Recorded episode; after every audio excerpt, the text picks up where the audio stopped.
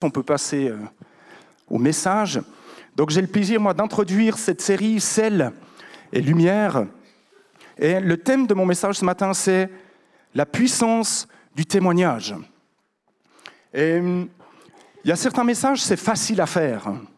Ça prend toujours du temps, mais c'est facile. Mais celui-ci, je me suis retrouvé un petit peu, euh, la seule euh, analogie que j'ai trouvée, c'est comme mes vaches. Vous savez, les vaches, elles ont quatre estomacs, et quand elles mangent, elles ingurgitent vite, après ça ressort un petit peu, ça retourne. Donc, et moi, ça a été comme ça. De faire mon message, ça m'a. Je me suis plongé dans des livres là-dedans, ça m'interpellait, puis ça a mis du temps pour, euh, pour m'insérer, méditer, tout ça, puis pour que, ça, que ce que je vais vous partager ressorte. Et ma prière ce matin, bah, vous, vous aurez que euh, une demi-heure pour recevoir tout ce que moi j'ai préparé en, en, quelques semaines. Donc, ce que je vous propose, c'est que vraiment vous puissiez préparer vos cœurs. Moi, je me suis préparé, je crois que j'ai fait ma part. Dieu, on sait qu'il va faire la sienne, ça, il n'y a pas de problème. Mais généralement, on est trois. Hein. Il y a celui qui partage, je crois qu'il y a Dieu, et il y a aussi celui qui reçoit. Et moi, je vous propose à vous qui recevez ce matin de faire aussi votre part, c'est-à-dire d'ouvrir vos cœurs et de dire, mais Seigneur, parle-moi ce matin. Est-ce qu'on peut juste fermer nos yeux? Seigneur, merci parce que depuis le début de ce culte, tu es là.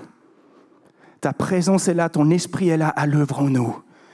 Et je prie, Seigneur, alors qu'on va ouvrir ta parole, que tu puisses continuer de te révéler à chacun de nous, Seigneur. Que tu puisses venir y déposer des vérités, y déposer des clés, Seigneur, pour que chacun de nous puissions être sel et lumière telle que toi tu l'entends. Amen. Amen. Voilà, bon, on va commencer par prendre ce texte dans Matthieu 5, versets 13 à 16. Vous êtes le sel de la terre. Mais si le sel perd sa saveur, avec quoi la lui rendra-t-on? Il ne sert plus qu'à être jeté dehors et foulé aux pieds des hommes. Vous êtes la lumière du monde. Une ville située sur une montagne ne peut être cachée, et on n'allume pas une lampe pour la mettre sous le boisseau, mais on la met sur le chandelier et elle éclaire tous ceux qui sont de la maison. Que votre lumière luise ainsi devant les hommes, afin qu'ils voient vos bonnes œuvres et qu'ils glorifient votre Père qui est dans les cieux.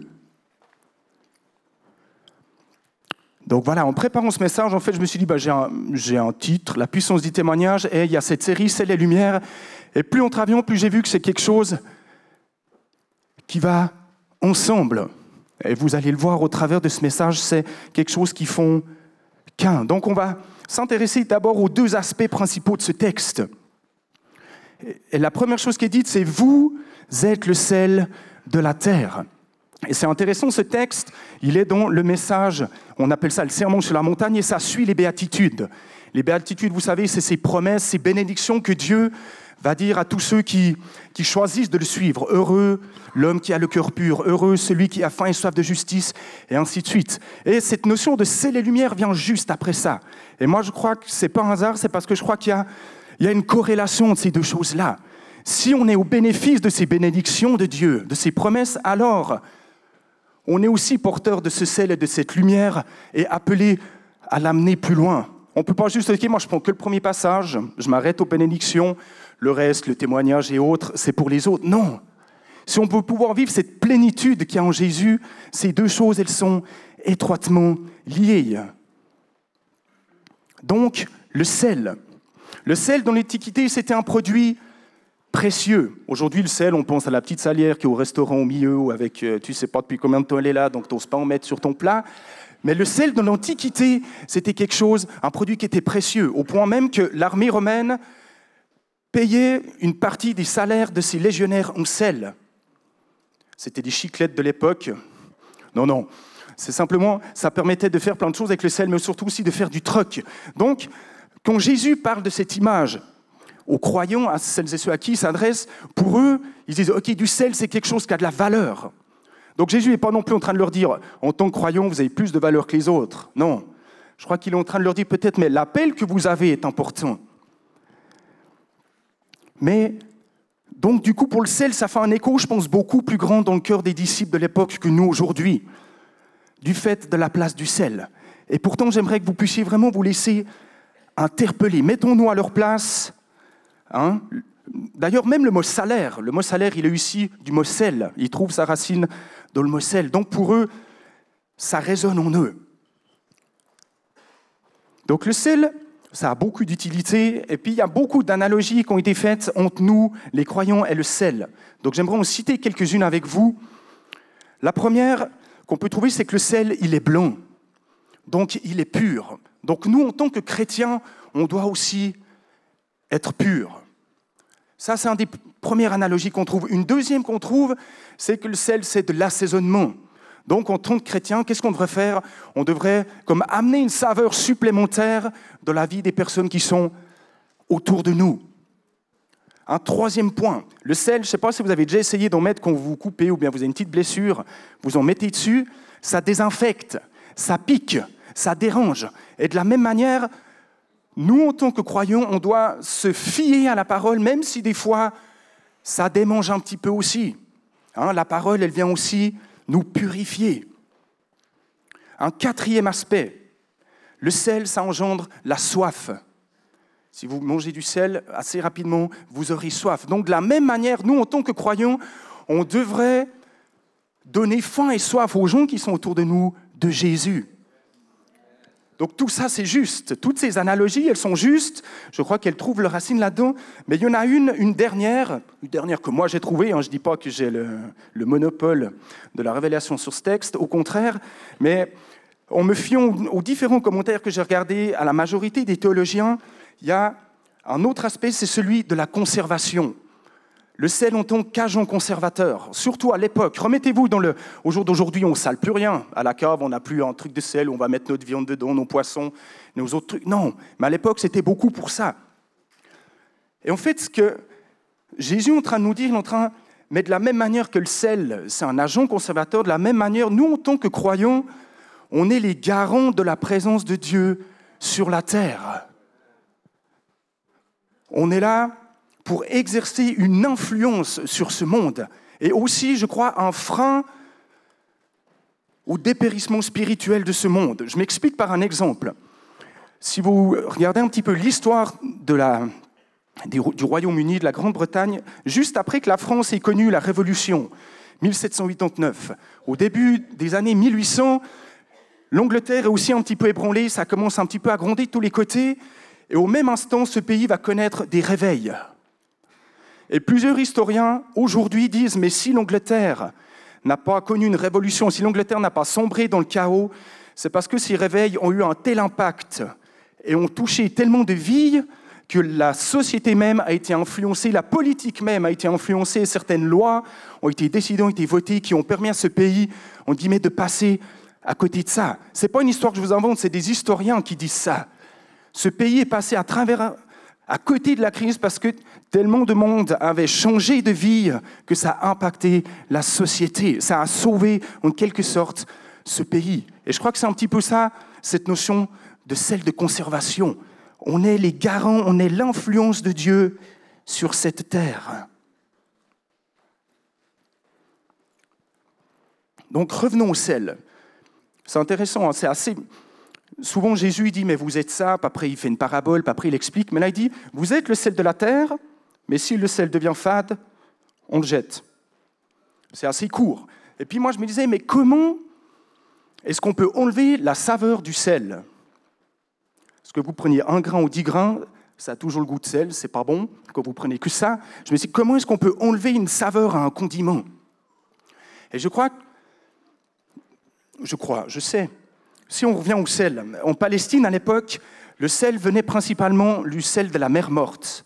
Et le sel de la mer morte, il était, c'est connu, il était facilement souillé par d'autres minéraux, par du gypse ou autre. Donc du coup, suivant où il était puisé ou comme ça, le sel qu'on recevait, il avait, il perdait cette propriété même du sel parce qu'il était souillé, il était trop fade. Donc qu'est-ce qu'on faisait? On le jetait. Mais on ne va pas le jeter n'importe où. À l'époque, ils n'avaient pas de Roundup, donc ils prenaient le sel, puis ils allaient le jeter au jardin. Ça aurait fonctionné, mais c'est écrit là où ils le jetaient. C'est mis, il n'est plus bon qu'à être jeté dehors et foulé aux pieds. Et c'est intéressant, vous lisez les, livres d'histoire et ils disent, mais le sel qui était devenu fade, qu'est-ce qu'ils faisaient? Ils allaient le répandre sur les chemins. Parce qu'ils n'allaient pas l'y mettre dans les champs ni dans les jardins, ce que ça aurait rendu la terre impropre à la culture, mais ils allaient les jeter à ces endroits, dans les cailloux comme ça. Et ce sel était foulé par les pieds, ce qu'il était devenu totalement inutile. Il était devenu impropre à la consommation et à ce à quoi il devait servir. Donc, ça nous parle à nous, vu qu'il a dit, vous êtes le sel de la terre. Donc ça veut dire que nous, on doit veiller à la pureté de nos cœurs, à la pureté de nos vies. Parce que je crois que si on commence à se mélanger avec certaines choses qui ne glorifient pas Dieu, si on commence un petit peu à justement à se souiller, ou comme dira Paul, c'est dans Romains, il dit ne vous conformez pas, ne vous conformez pas au siècle présent, mais soyez transformés, renouvelés, ainsi de suite.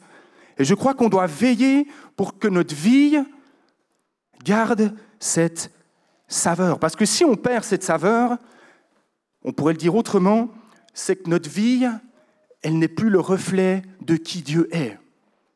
Notre témoignage ne reflète plus la personne qui devrait être reflétée, à savoir Christ.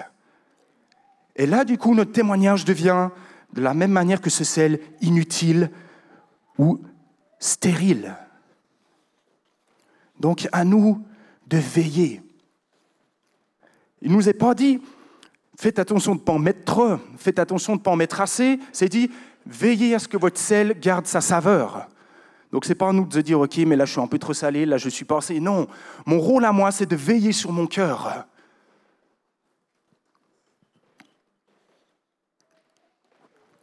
Le deuxième aspect de ce texte, vous êtes la lumière du monde. Et moi, je trouve ce passage incroyable, parce que si on va dans Jean, dans Jean 9, 5, Jésus, il dit ça de lui-même. C'est dans les sept, dans l'évangile de Jean, on trouve sept endroits où Jésus va dire je suis. Et là, dans Jean 9, 5, il dit je suis la lumière du monde. Donc ça, c'est Jésus qui le dit lui-même. Et là, qu'est-ce qu'il est en train de dire? Il est en train de le dire à nous la même chose de ce qu'il a dit de lui-même. Il le dit, c'est vous qui êtes la lumière du monde. Donc qu'est-ce que ça veut dire? Ça veut dire que si j'ai Christ en moi, de la même manière que lui est lumière, je suis aussi lumière. Donc dans l'absolu, on est d'accord, c'est toujours lui la seule lumière hein, qui éclaire et qui a illuminé le monde. Mais si j'ai Christ en moi, alors je deviens d'une manière, je crois, immédiate, lumière du monde. Et on va prendre un passage dans Philippiens, Philippiens 2, 15 et 16. Pour ceux qui ont fait les flambeaux de l'Évangile ou les scouts, vous vous rappellerez de, de l'hymne des scouts. Afin d'être irréprochables et purs, des enfants de Dieu sans défaut au milieu d'une génération perverse et corrompue, c'est comme des flambeaux de le monde que vous brillez parmi eux en portant la parole de vie. Ça, ça doit être notre vie, un flambeau qui brille aux yeux de tous et qui reflète l'éclat de qui est Dieu. Je me souviens d'un prédicateur qui avait dit ça. Il dit certaines personnes, quand elles rentrent dans une pièce, elles illuminent la pièce. Mais il dit il y a certaines personnes qui illuminent la pièce quand elles sortent de cette pièce. Et puis il nous disait mais quelle sorte de personne êtes-vous? Je n'ai pas la réponse pour chacun de vous, mais ça nous parle, ok, quelle sorte de flambeau est-ce que je suis? Quel reflet est-ce que j'ai de Dieu? Donc tout comme le sel, la lumière aussi, elle peut devenir inutile. Hein, il est mis que on n'allume pas une lampe pour la mettre sous un boisseau, sous un boisseau ou sous un seau, mais on va la mettre en valeur, on va la mettre sur le chandelier, on va la mettre sur un point, on hauteur. Parce que même une lumière, si vous allumez la lumière, vous mettez un bidon dessus, ça reste une lumière, mais elle ne sert à rien. C'est QFD, ce qu'il fallait démontrer. Voilà. Donc, pour que la lumière, elle remplisse pleinement son rôle, elle doit être un endroit où on la voit. Et pourquoi est-ce qu'on n'a pas mis les néons au sol? Parce qu'on est super intelligent dans cette église. On s'est dit, on va les mettre le plus haut possible, comme ça, ça va éclairer tous les gens qui sont dans cette église.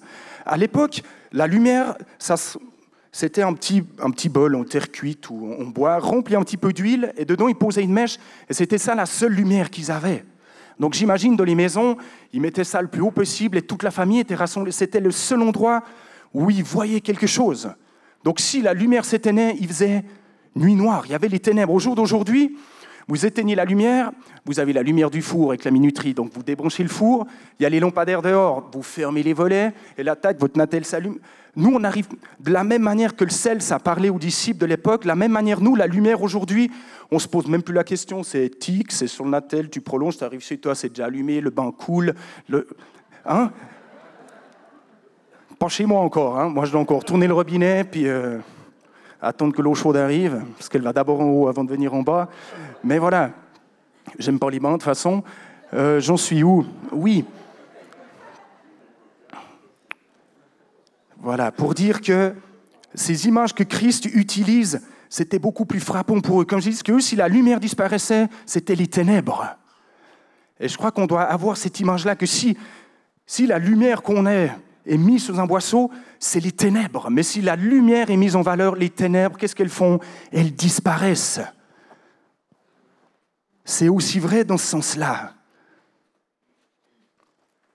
Donc Dieu, il n'a pas donné son évangile, cette lumière, pour que ça soit quelque chose de secret, quelque chose qui soit gardé uniquement pour les croyants, non. Mais c'est quelque chose qui doit éclairer chaque homme. Et ça, on trouve dans Jean 1, verset 9 où il nous est parlé de Jésus, et il est dit, cette lumière était la véritable lumière qui, en venant de le monde, éclaire tout homme. Et lorsqu'un homme est éclairé par Dieu, il devient par lui-même lumière aussi, et ainsi de suite. Il ne doit pas juste la garder pour lui, il doit la partager autour de lui. Vous êtes, et je crois que ça c'est le mot-clé de ce passage. Vous êtes. Le vous, on en a déjà parlé, c'est nous, les enfants de Dieu. Et il y a cette forme du verbe être. Donc Jésus, il souligne le fait que le, fait d'être, c'est plus important que le fait de faire. C'est pas mis faites comme le sel ou faites la lumière. C'est mis vous êtes le sel, vous êtes la lumière. Ça veut dire c'est un fait que Jésus établit. Il n'est pas en train de nous donner un ordre, une exigence, un bon conseil. Non, il l'établit en fait, il dit quelque chose. Il dit, si tu es mon enfant, tu es lumière. Si tu es mon enfant, tu es sel. Il n'est pas en train de te dire, le jour où tu seras mon enfant, essaye de bien te comporter, comme ça tu auras un goût qui ressemble petit à petit au sel. Non. Il est en train de dire, du moment que tu as changé de vie, je suis en toi et les autres qui te regardent te voient, me voient, moi, au travers de toi. Donc, la question qu'on doit se poser, c'est pas est-ce que je suis un bon sel, est-ce que ma lumière, est-ce que je suis une... Non. La véritable question, c'est est-ce que je suis un sel savoureux et une lumière qui se voit? La taille de la lumière, on s'en fiche, ça, ça revient à Dieu. Vous savez, on est des influenceurs. Internet, euh, tout ça, ils n'ont rien inventé. Je crois que c'est une idée de Dieu. Mettre le Saint-Esprit dans chacun de ses enfants pour que, alors qu'ils sont ici-bas sur terre, influencent le monde pour qu'ils le reconnaissent, lui et lui seul, comme Sauveur et Seigneur. Et ça, c'est chacun de nous. Il n'y a pas de compte à faire, à s'inscrire quelque part. Il suffit d'accepter Dieu comme son Sauveur et Seigneur. Et tout d'un coup, je reçois le Saint-Esprit qui me donne ce pouvoir d'influencer le monde qui est autour de moi, d'amener sa saveur et sa lumière tout autour de moi. Et comme on l'a dit, c'est en fait, c'est pas vraiment un choix. C'est pas aujourd'hui, je me suis levé du pied gauche, général bol, aujourd'hui, j'ai pas envie de briller. Hein, quelqu'un d'autre le fera. Non, chaque jour, chaque jour on est ce sel, chaque jour on est cette lumière, même si des fois on se lève du pied gauche.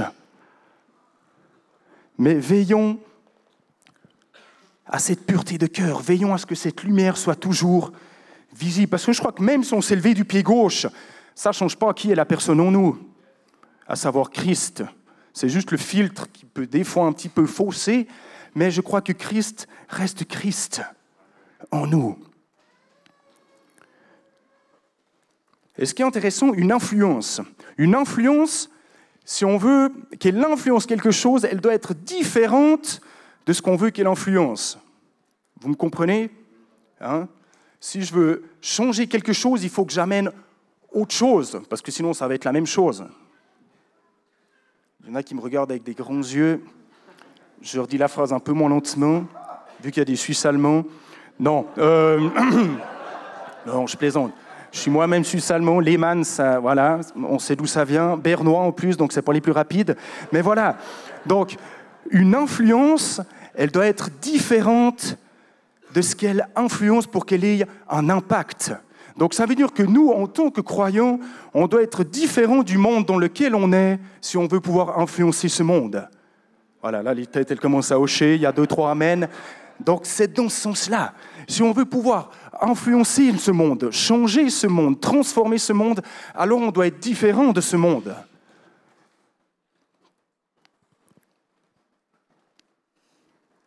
Voilà, j'ai une question à vous poser ce matin. Il n'y a aucun piège dedans. Qui parmi vous a un témoignage? Je ne vais pas vous inviter à venir devant, à le partager ou à dire qui a le plus. Non, qui parmi vous a un témoignage? Ok, très bien. J'ai une deuxième question. Qui parmi vous est un témoignage Donc là, si vous avez bien écouté ce que j'ai dit, normalement, toutes les mains, voilà, même les deux mains devraient se lever assez rapidement. Non, parce que, en fait, c'est ça. C'est que la réalité, c'est que nous sommes, nous, un témoignage.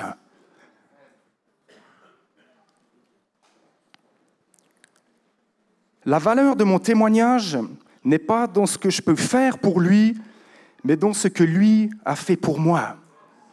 Donc le fardeau, il n'est pas sur nos épaules. Oh non, moi j'ai jamais guéri personne, j'ai jamais ressuscité un mort, j'ai pas de témoignage. Non, peut-être que tu n'as encore jamais guéri personne ou tu n'as jamais sauvé personne, mais tu as Christ en toi et tu as certainement fait d'autres choses. Et la valeur de ton témoignage, c'est Christ qui est en toi. C'est pas ce que toi tu as fait ou non pour lui, mais c'est Christ qui définit la valeur de ta vie, la valeur de ton témoignage. Parce que nous, dès qu'on pose témoignage, c'est ça. C'est un truc qui claque, faut être devant avec le micro. Ok, ben moi j'étais en Afrique. Et puis, ah, ça c'est. Bon, peut-être moi ça fait 38 ans que je viens dans cette église, je suis formaté évangélique, mais c'est tout de suite ça, témoignage. C'est tout de suite quelque chose de grand pour Dieu qui est, mais euh, peut-être un petit peu difficile à atteindre.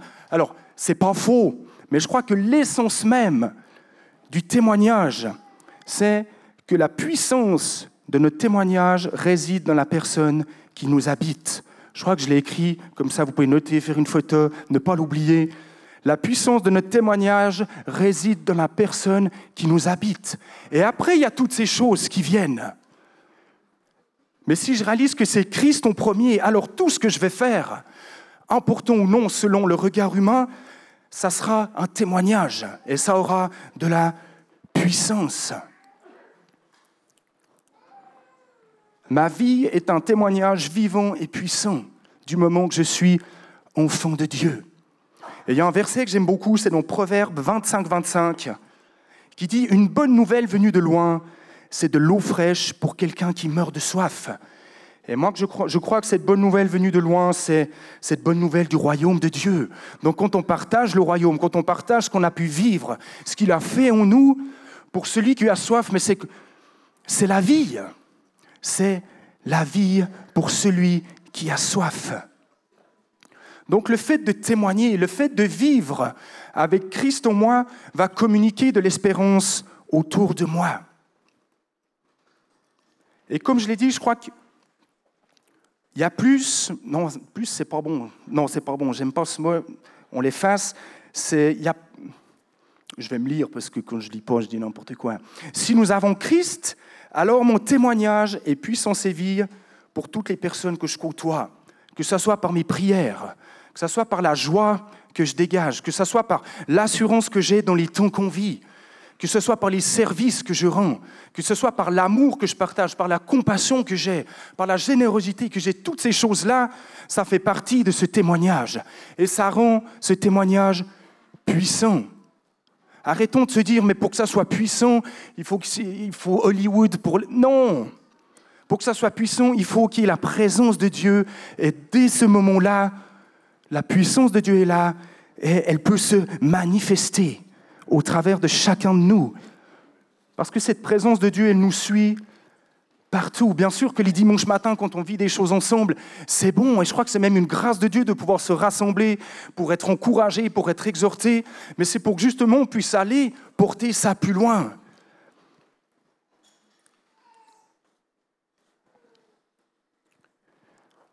Et ce texte, au verset 16, il se termine comme ça, que votre lumière brille ainsi devant les hommes, afin qu'ils voient vos œuvres bonnes ou vos bonnes œuvres. Qu'est-ce que c'est les bonnes œuvres? Qu'est-ce que c'est les œuvres bonnes? Moi, je crois que les bonnes œuvres,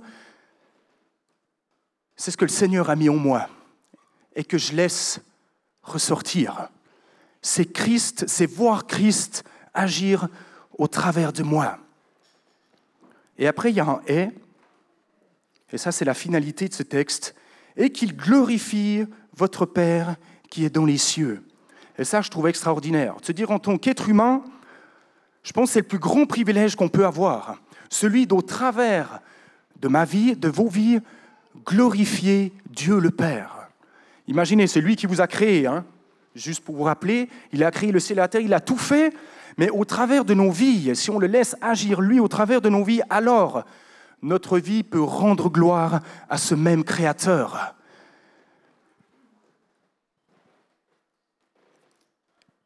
Et là, j'arrive au bout gentiment, et c'est ça qui m'a pris le plus de temps à me dire, mais c'est ce que je dois vivre.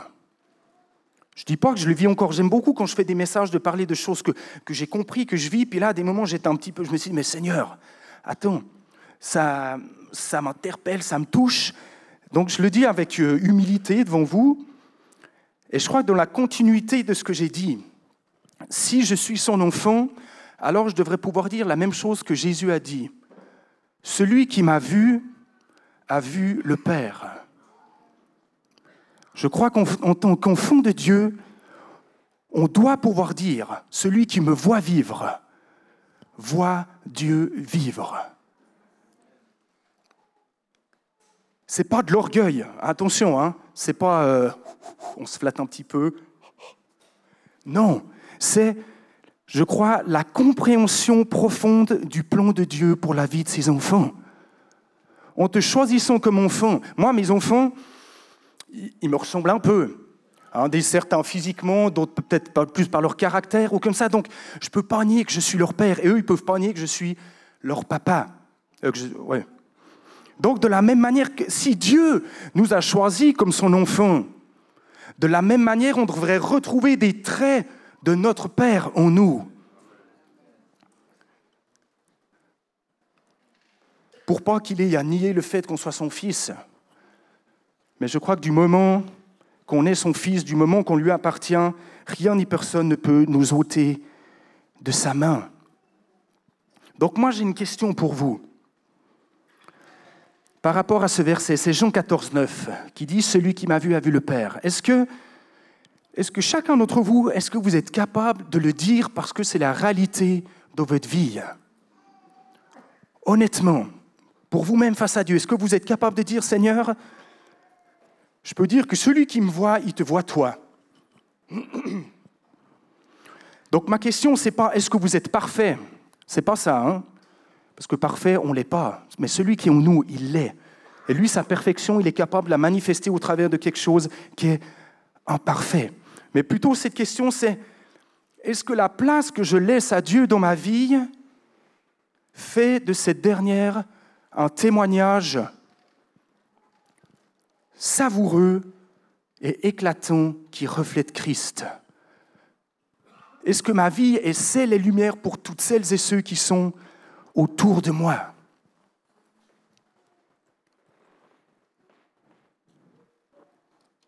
Je suis un témoignage. je vous propose juste qu'on puisse simplement fermer nos yeux et prendre ce temps avec Dieu. On ne va pas faire de l'introspection. Non, parce qu'en fait, c'est un fait, c'est comme je l'ai dit. on est sel, on est lumière. La question, c'est pas de se dire est-ce que je le suis vraiment? Tu l'es. Mais est-ce que tu as compris que dans ta vie, plus tu vas le mettre lui en valeur, plus cette lumière, guillemets, sera haute sur ce chandelier et va pouvoir avoir un impact grandissant autour de toi. Est-ce que tu as compris que plus tu restes proche de Christ, plus ce sel va rester savoureux parce qu'il ne sera pas possible d'être souillé à d'autres choses? Est-ce que tu as compris qu'en tant que son enfant, il y a une partie de Dieu en toi qu'il t'a donné, qu'il a déposé en toi pour qu'aujourd'hui tu puisses aller le montrer lui au reste du monde. Peut-être que pour certains, c'est difficile à se dire qu'en vous, il y a une part de Dieu. Et pourtant, c'est vrai. Il y a cette parole qui dit que celui qui frappe, qui frappe à la porte et qui veut entrer et venir souper avec nous, il veut venir faire sa résidence en nous.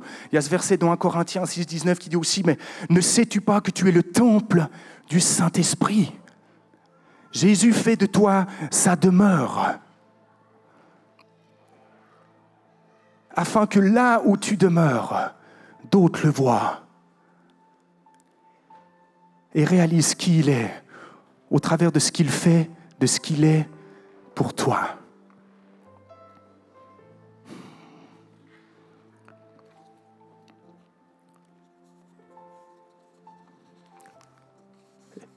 Et la conclusion à laquelle je suis arrivé à l'issue de ce message, c'est que si je suis ce sel et cette lumière, et si je veux veiller à ce que mon sel reste du sel et que ma lumière soit visible, alors je dois veiller à rester proche de la source. Parce que comme je l'ai dit, dans l'absolu, c'est lui la lumière.